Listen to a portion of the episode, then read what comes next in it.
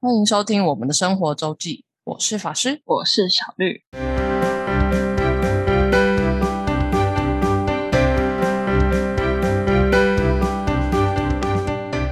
又到了每周分享生活的时的时候啦。没错，那这周我们的主题会讲日本的九州的北九州这个地区，再加上法师我去了高雄一趟，嗯，一个没有目的的行程。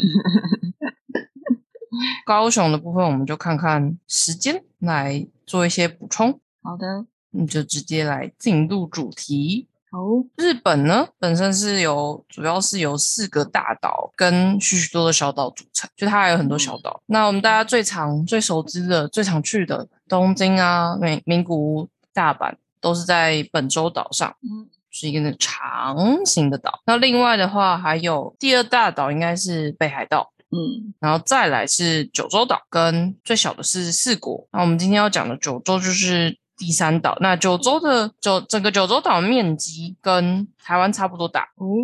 就三万六千平方多公尺，差不多大小。我没有去看它到底比台湾大比较小，但差不多。嗯，看起来差不多。嗯，然后有七个县，最左最西边就最左边就是长崎县，就是大家比较所熟知那个原爆的其中一个一个地方这样。然后长崎的北边是佐贺县，佐贺县台湾人可能多少听过，就是有一本很出名的书叫《佐贺的超级阿嬷》。没错，啊对，但除此之外，大家可能都不熟佐贺县这个地方。就今年日本都会有一个四十七都道府县的魅力排名，然后以往、哦以往垫底，每年垫底的就是池城县，然后今年好像也不例外。还是池城县是第四十七名，但我们刚刚讲到佐贺县，今年就是排第四十六名，竟然，所以就是一个连日本人也都不太熟的地方。哇哦，叫日本人讲出什么在佐贺的嗯地名啊，或是观光景点，可能都不不一定有。嗯，嗯，那再来就是最北边的就是福冈县，也是九州最算是九州第一大城。那我们今天要讲的北九州也是在福冈县的最北边这个地区。接着往南，左边是熊本，然后右边是大分。熊本也是熊本熊出来之后，大家应该都听过熊本县这个地方。没错，那大分县的话，可能有些人会知道是它的几个观光地区蛮有名，然后这边的温泉非常有名。嗯，对，所以大家可能家里还会听过。然后大分的南边就是靠靠东侧接近比较靠四国这边是宫崎县，宫崎县大家可能听过的是宫崎牛也蛮有名的，啊，对，也是日本和牛的一个三大和牛之一。最南边的话是鹿儿岛县，那这边也算是观光胜地，鹿儿岛也还算观光蛮发达的地方。然后鹿儿岛市的对面就是樱岛火山，一个日本人都蛮知道的一个地区。那整个九州的话有新干线，但是就主要在福冈、熊本跟鹿儿岛，就是它只就是只经过这里。所以你如果是要去长崎玩的话，会都会比较建议直接飞去，因为这边没有新干线，所以其实从福冈如果就是从最大城过去做做特急的话，其实也是要一段时间。哦，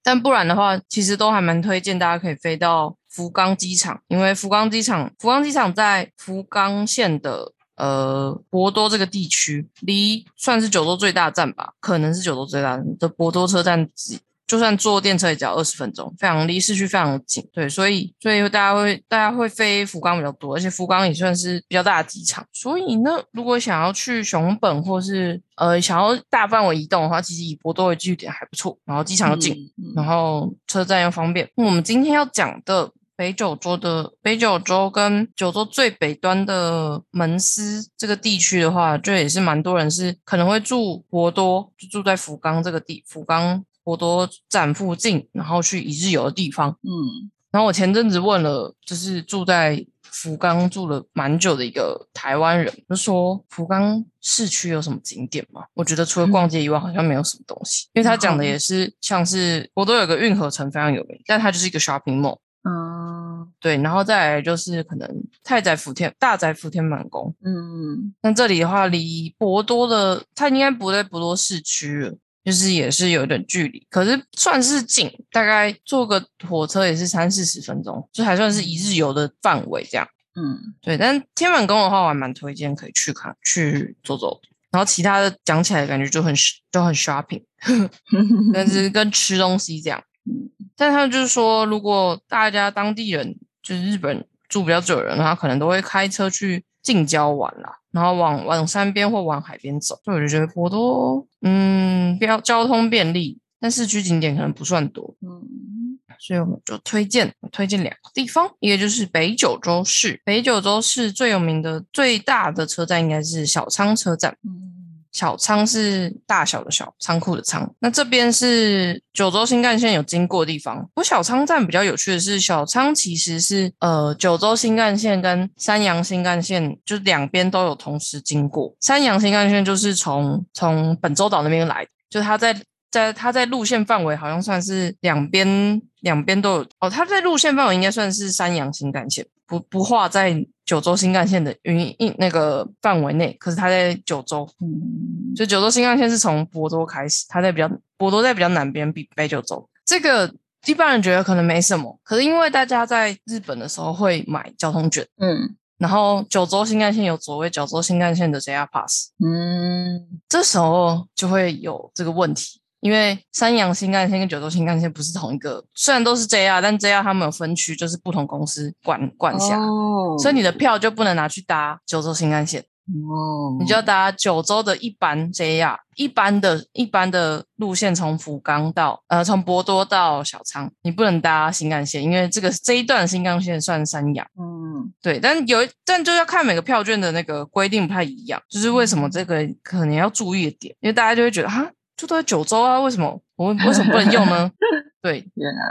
会有这个疑惑。但因为到一直到小仓新干线都还是属于东海道山阳这个这条新干线的管的，你只能搭一般的 JR，像他们叫再来线的话，就应该会是在都是在 Pass 使用范围内。就是为什么会要注意地方？不过这里搭新干线跟搭 JR 大概差二十分钟吧，就没有没有没有差很多了。嗯。好，然后北九州市最这个小仓站这边的话，比较有名的是有一个是小仓城，也就是早期的幕府时代所建的城池。不过它的天守阁其实都已经是从就是被已经毁过，然后重建嗯，所以如果对历史没有太多兴趣，然后已经看腻很多日本的城池，就是这种城的人的话，是可以不一定要考虑啦。对，可以 pass。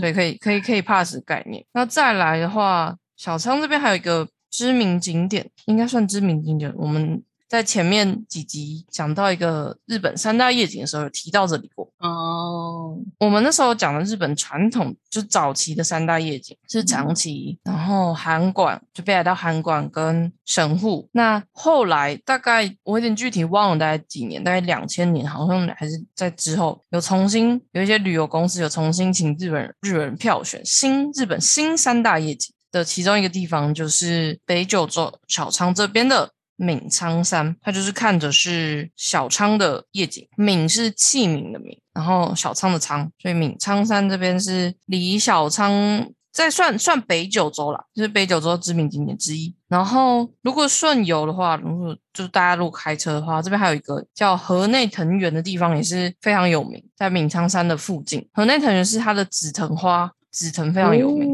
对，会非常多。河内藤原就是到紫藤花的季节的话，是非常非常多人的一个之观光景点。哦，但因为这两个地方就是比较需要规划跟时间，我上一次去小仓的时候，并没有那么多时间，跟也没有遇到季节，所以我没有还没有去过。但河内藤原有非常多很厉害的照片，嗯，而且它在。它在紫藤花季节的时候，门票会会 level up，会变贵。哇，好像要 一千三日币吧？好像好像有点一千三一千四。最难。对，就是盛开的时间的时候，嗯，价格会蛮惊人。那它在北九州的八番这个地区，离小仓有一点距离，但还算在就是福冈跟小仓近郊的范围内。嗯。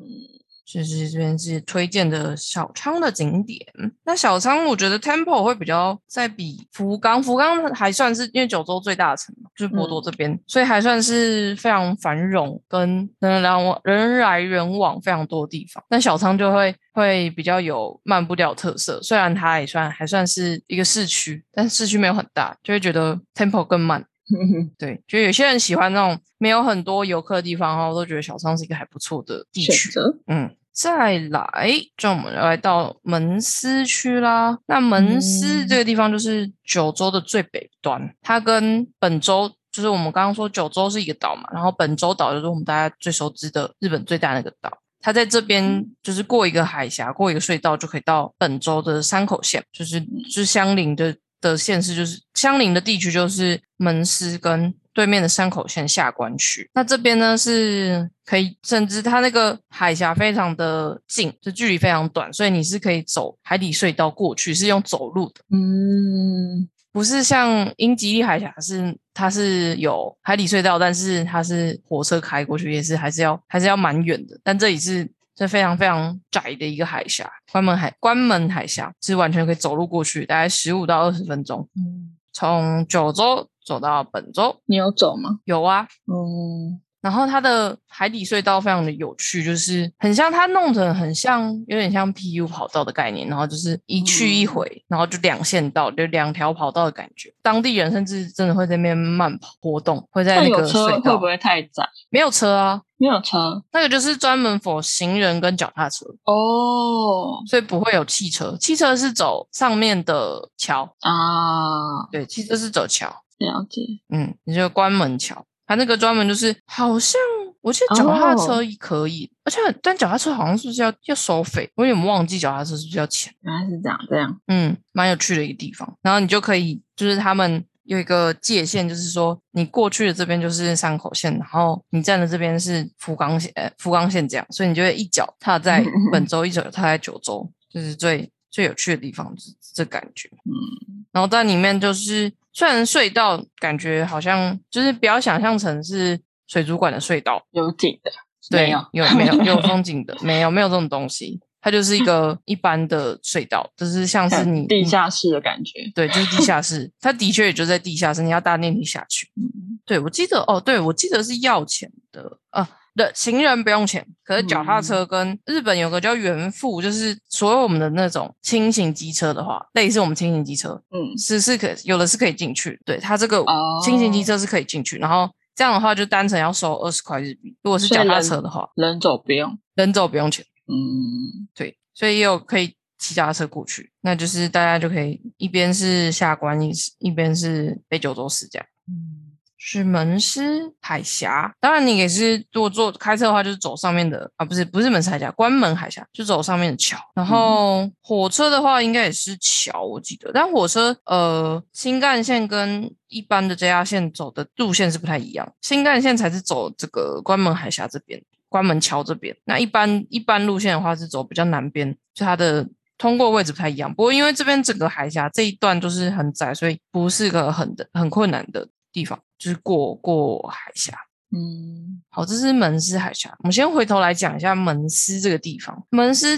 因为刚刚讲了，就是靠海，所以它是一个港口。嗯这边叫门斯港，就是这个 JR 车站叫门斯港，一个小小港区。然后我觉得蛮有趣的是，这边的氛围感觉是有一种昭和的氛围，就是大概呃六十，嗯，有那么久吗？哎呀，四五十年前的感觉。嗯，这边发达时期可能是那个时候，它的就是比较古早、比较昭和时期的日本的感觉。那嗯这边在门司港这个车站旁边就有个这九州铁道纪念馆，不算是很大，但我还蛮推荐的，因为我记得它也没有很贵，应该是要一点点门票，但东西还算有一些。所以我上一次跟家人来的时候，带我爸来这，他就觉得看得蛮开心的，嗯嗯嗯，所以九州我好看到有点像那个《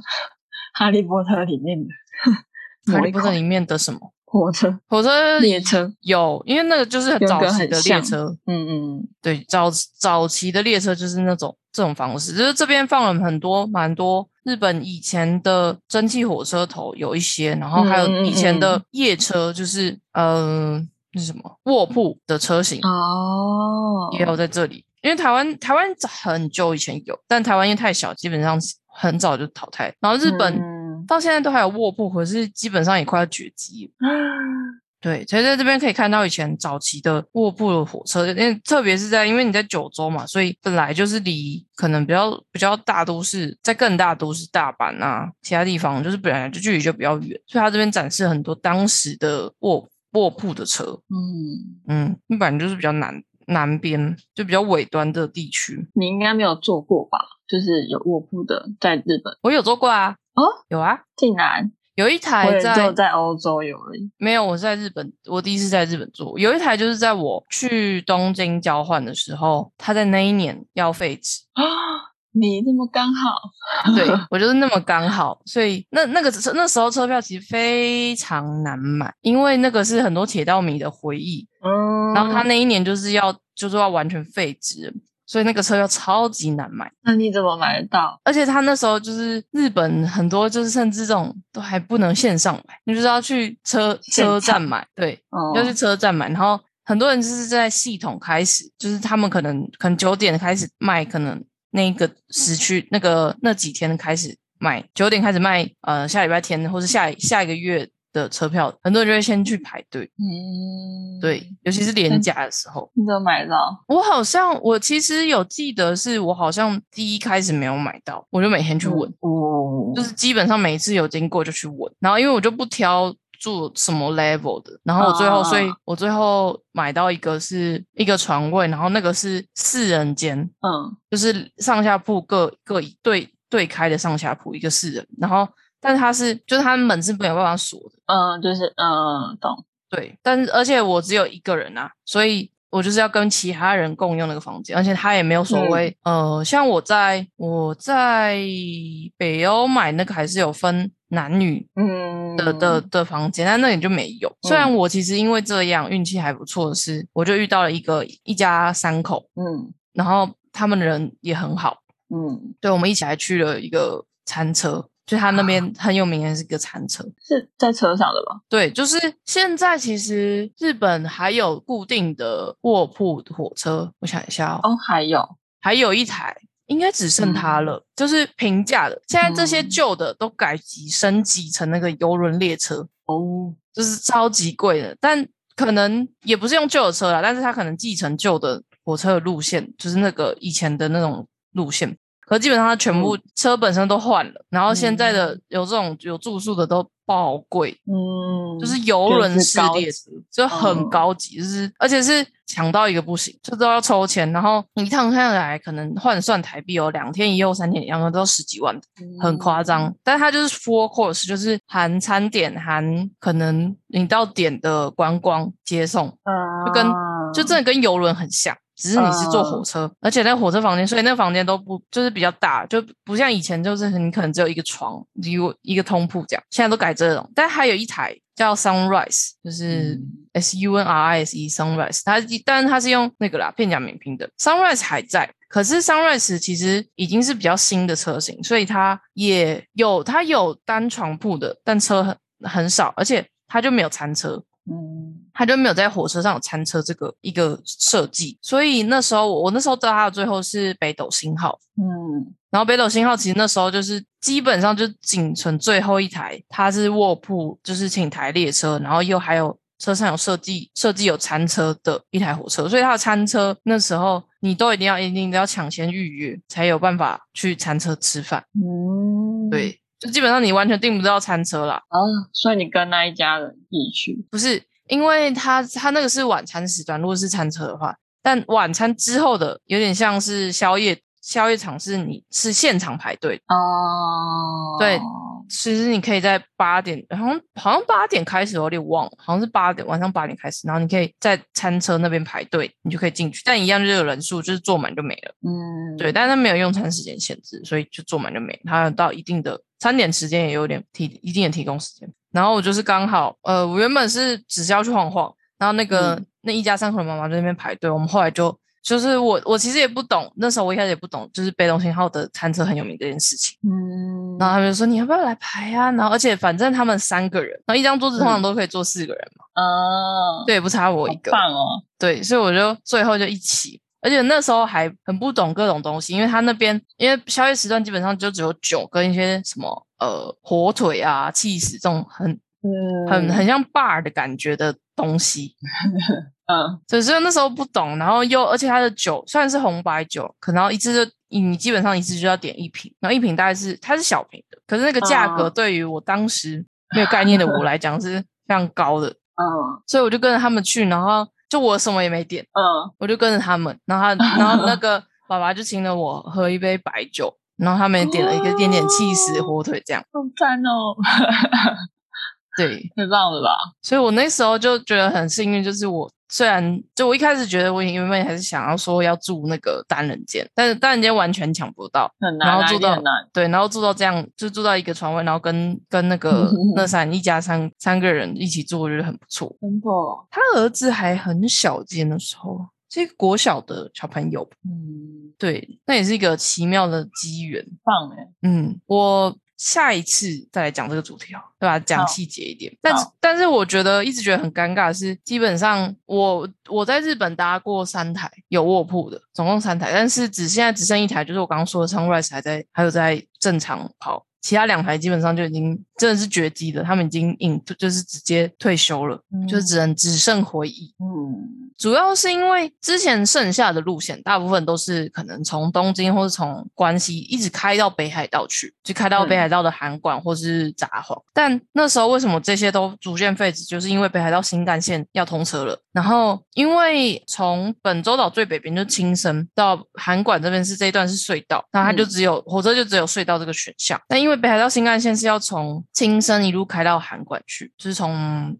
也是要走这个隧道，但新干线的电压跟一般的火车电压是不一样的，它系统是不一样，嗯，所以他们就要把整个隧道都改成新干线用，所以就不不会有任何的旧型的不是新干线的车可以走那个隧道，嗯所以旧的这些卧铺的火车就全部都要废止，因为它不会，它走它没办法走那个隧道，它就只能到。青森，只是但到青森它就基本上没有意义，因为那个叫东北新干线就已经可以从东京一路到青森四个半小四个小时还是四个半小时就可以到了，就真的不会有人坐卧铺，因为以前坐卧铺是可以直接从东京可能一路坐到札幌，嗯。然后或是从大阪一路坐到札幌，这样大嗯才有人要，就是才有少数人会想要利用。但你如果只到青森的话，基本上就新干线四天四个小时就可以结束了。真的不会有人再去做卧铺，而且卧铺还很贵，卧铺其实超级贵的，嗯尤其是后来就是廉价航空兴起之后，你卧铺真的是比坐飞机还要贵。哦，对，所以 那真然后你对啊，就没有这个市场。嗯所以就随着北海道新干线开通的同时，这些早期从从本州、从关西、从关东去北海道的这些卧铺卧铺火车就全部都消失了，就是全部都停止运行。然后仅存的这一条就是我说的 Sunrise，它的路线就不是往北海道，它是从关东，就是东京往往西。跟往西南，就是往西边是最西边是到山阴那个出云，这个西西北边往靠近日本海，然后南边是它会差到四国去，所以这个路线哇哦，我觉得用的人可能也不多啦，因为它还是卧铺还是贵的，嗯，对，但就勉强还撑撑着。据我所知，基本上它还是有一一天就是还有那么一班来来回各一班这样。嗯那我们下一集再来讲这个我所搭的三台日本的卧铺。好啊，好，我们刚刚讲到门斯，门斯的铁道纪念馆，九州铁道纪念馆，所以那边就有很多在更早期，就是那边都没有说我放的这几台，就是我我搭过的这几台，那边都没有放，那就是更久以前，就我已经不太不太清楚的，就没听过的一些火车的车型了。嗯，就更早期。然后门司的话，这边还有一个门司有一个高楼，所以还有一个就在港边，它有这边在多高我有点忘记。然后这边有一个高楼可以上去看市，就是看展，就有观景台，嗯然后去看整个门司港。但我没上去，所以我不确定推不推，但应该是还不错。我觉得那边的 view 应该会很棒。哦门港口里市港什么什么展望室？对对对对，哦，怀旧门市港怀旧展望室，因为门市港本身就是一个怀旧的地方。嗯，有我觉得历史的地方，好，这是门司跟门司港。然后我们刚刚也有讲到，就是过了一个海峡，就是本州的山口县下关市。嗯那我们先讲一下下关市这边有一个很著名的跟台湾相关系的一个地方，它现在成为一个纪念馆，叫日清讲和纪念馆。为什么跟台湾很相关呢？因为当年李鸿章就是在那边签的《马关条约》，嗯，就是在这个下关春帆楼这边，所以他就是在这边建了一个日清讲和纪念馆，就是日本跟清朝。这个我完全不知道，还有另外一个名字什么意思？马关。哦，你说下关跟马下关关吗？对对对，我记得其实它这个有一个历史由来，嗯好像是，但因为我不是记得不是很清楚，所以我就不乱说。但就是嗯它可能好像是一个是旧旧城，嗯马关还是下关，有一个是旧城，是古地名这样，哦应该是马关吧，应该是马关啦，对，因为现在都讲下关。没错。但我不确定是多古，就是可能嗯，真的是那个时期才叫马关，嗯就所以这间就是当年李鸿章签的马关条约的地方，嗯，但我不是很确定里面摆了啥，你没去？我没去。因为我这一次，我那时候去门司下关，基本上是跟家人去，嗯我没有，诶，我没有自己去过，应该没有。对，嗯，所以这个对于有些人来讲，就是历史这种东西，嗯，记得啦，重 要啦很记得，对啊，不重要啦，这样 比较重要的是，应该是它隔壁的塘户市场。啊，对，塘户市场是下关非常有名的一个呃海鲜市场，然后它就是一楼就是一般的市场，海卖海鲜的地方，然后你可以买，有的地方是你在买一楼，然后去二楼烹调或是杀鱼，然后或者是说也是有人就是在买一楼买好现成，然后二楼是休息座位区，就看看，我记得有。专门烹调的地方，但可能没有很多，或是说人太多了，因为塘户市场是一个非常有名的市场，好，非常的壮观。人也爆多，对，所以假日的话，人超级超级的多。就是下关的海鲜是非常有名的，尤其是山口县哦的河豚。哦，山口县好像是整个日本吃河豚还是卖河豚最多的一个县，所以很多人真的就会来下关吃河豚。蛮早营业的，市场很早啊，也蛮早关的，就所以你要注意那个营业时间，嗯，因为它就是曾经，它就是真的还是作为市场在使用，是有有嗯应该是有点中盘到批发的 label 市场在用。嗯所以它就是很早就会开始营业，所以要一定要注意这个营业时间。晚上去就是什么都没有哦，不要晚上还晚想要去长护市场，你没物件，没物会被件，笑，会被笑，不是你就这边发呆，就没有市场没有开，还是你就是想要特别一点，就是晚上想去看，就有可能晚上的话，你可能就这边坐船去门市吧，对去门市吧，门市可能还有一些门市去吃烧咖喱，哦，你们是一个特产是烧咖喱。你有吃过吗？呃，我其实，在思考，我可能是有吃过，但不是在你们市吃的，嗯就是有一些，就是等于它是一个当地的特色特色的食物嘛。嗯但你有时候你可能就像在在北呃其他地方，你也可以吃到烤牛舌，但牛舌最有名是仙台这样。嗯，对，所以烧咖喱是门司最有名的食物，但你可能在九州或者在东京还有机会吃到。对，就是其他地，对，其他地方还有机会吃到的，所以我也是不是很确，但我记得真的还蛮多人推的烧咖喱，嗯。但好像比较偏重调味，嗯嗯看起来像焗烤，我觉得比较像对气势，然后它的因为它的烧咖喱是有点是烤的意思，嗯对，yaki 咖喱是我们翻烧咖喱，但它其实就是烤烤的意思，所以应该就是焗烤。然后门市这边还有呃不是讲错，下关这边的话还有一个水族馆，不过这个没有很大，但我上次没有去。但我记得好像还不错，就是以评价来讲还是还还算不错，但没有到很大，所以就是如果有顺游可以来，就不用特别，它没有厉害到像大阪海游馆这么厉害，就是真的很很推。我岔题，大阪 海游馆我很推荐，奇幻水族馆那边可以在那边耗一整天。好，对，它很大，然后东西非常多，非常推荐。嗯下关大概是这这个感觉，就是你去吃海鲜，然后走在海边，然后可以从这边坐船回门司，或是你，或是你一路要往山口去，也是另外一个选择啦。不，大部分大家都是从我看到比较多游记都是你可能住小仓啊，或是坐博住博多啊，然后来门司，坐火车来门司，然后走一下这些行行程，然后到了下关，然后吃饱喝足再回门司这一个 course，或是或是再从这边直接从从下关直接回回小仓或回博多。嗯对，这大概是这个一日行程的安排。嗯那就看大家喜喜欢待的时间长短。就铁道纪念馆可能不是很多人爱，那相对的门司港可能有有些人会觉得想要那边慢慢的享受那个比较慢悠活的步调，嗯，但对于有些人来讲就觉得啊那波山要垮，对，所以 看看就是看个人喽。对他行程安排重点时间可能会不太不太一样。那就是门司下关一日游，那时间多的可以顺便再去小仓，时间用不完的就可以就这样可以回博多了。好，这是北九州，嗯我刚刚讲的都是这些观光景点，嗯，然后我要来补充一个事情。好的。我们刚刚讲到福冈机场离市区非常近，然后嗯也是最大，就是最多应该是最多台湾班机飞比较选择比较多的地方。嗯但如果你是要真的要往，就只有待在九州，或是想要想要往大分线的话，其实还有另外一个选择，叫北九州机场。哦，北九州这机场是一个完全填海造陆形成的一个新的机场。那之前可能基本上没有，也没有什么直飞航班。可是日本后来有一个航空公司叫新新月航空，嗯有台北直飞北九州的这个航线。嗯，然后新月又是一个本身还蛮高级的航空，嗯所以